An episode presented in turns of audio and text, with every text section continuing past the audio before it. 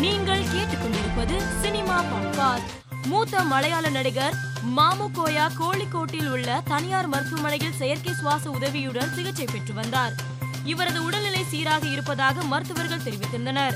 இந்நிலையில் நடிகர் மாமு கோயா இன்று சிகிச்சை பலனின்றி உயிரிழந்தார்.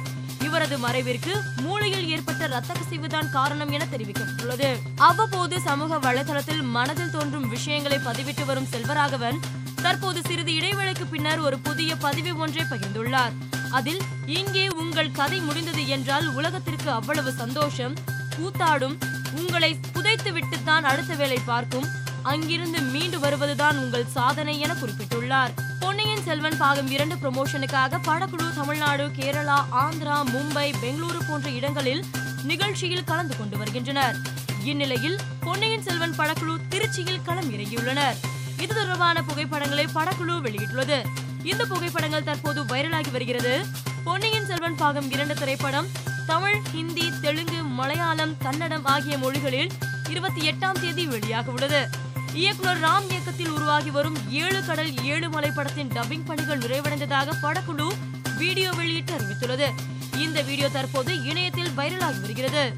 பொன்னியின் செல்வன் பாகம் இரண்டு படம் குறித்து நடிகர் சரத்குமார் சமூக வலைதளத்தில் பதிவிட்டிருப்பது கவனம் ஈர்த்துள்ளது.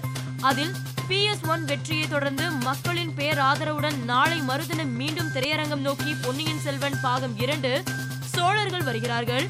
திருப்பு முனையுடன் அமைந்த வரலாற்று நாவலின் இறுதி நகர்வினை குடும்பத்துடன் திரையரங்கம் வந்து கண்டு மகிழுங்கள். அன்புடன் அழைக்கும் சோழ சாம்ராஜ்யத்தின் தனி அதிகாரி பெரிய பழுவேட்டரையர் என்று பதிவிட்டுள்ளார்.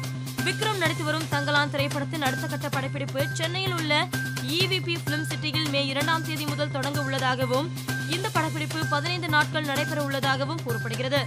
இதனைத் தொடர்ந்து மதுரையில் பத்து நாட்கள் படப்பிடிப்புக்கு பிறகு ஒட்டுமொத்த படப்பிடிப்பும் நிறைவடைய உள்ளதாக தகவல் வெளியாகியுள்ளது. மேலும் செய்திகளுக்கு மாலை உலர் பாட்காஸ்டை பாருங்கள்.